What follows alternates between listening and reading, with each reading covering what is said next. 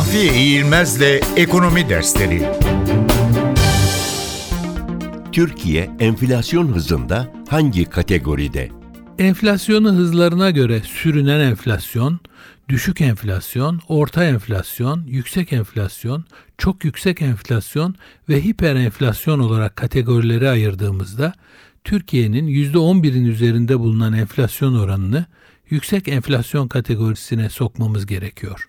1990-99 arasındaki 10 yıllık dönemde Türkiye'de enflasyon oranı ortalama %78.7 idi. Bu oran Türkiye'yi çok yüksek enflasyonlu ülkeler grubuna sokuyordu. Bu dönemi izleyerek Türkiye enflasyon oranını düşürmeye başladı.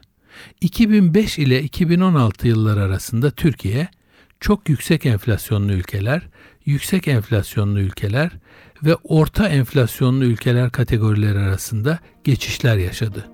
Bugünkü görünümüyle Türkiye yüksek enflasyonlu ülkeler kategorisinde yer alıyor.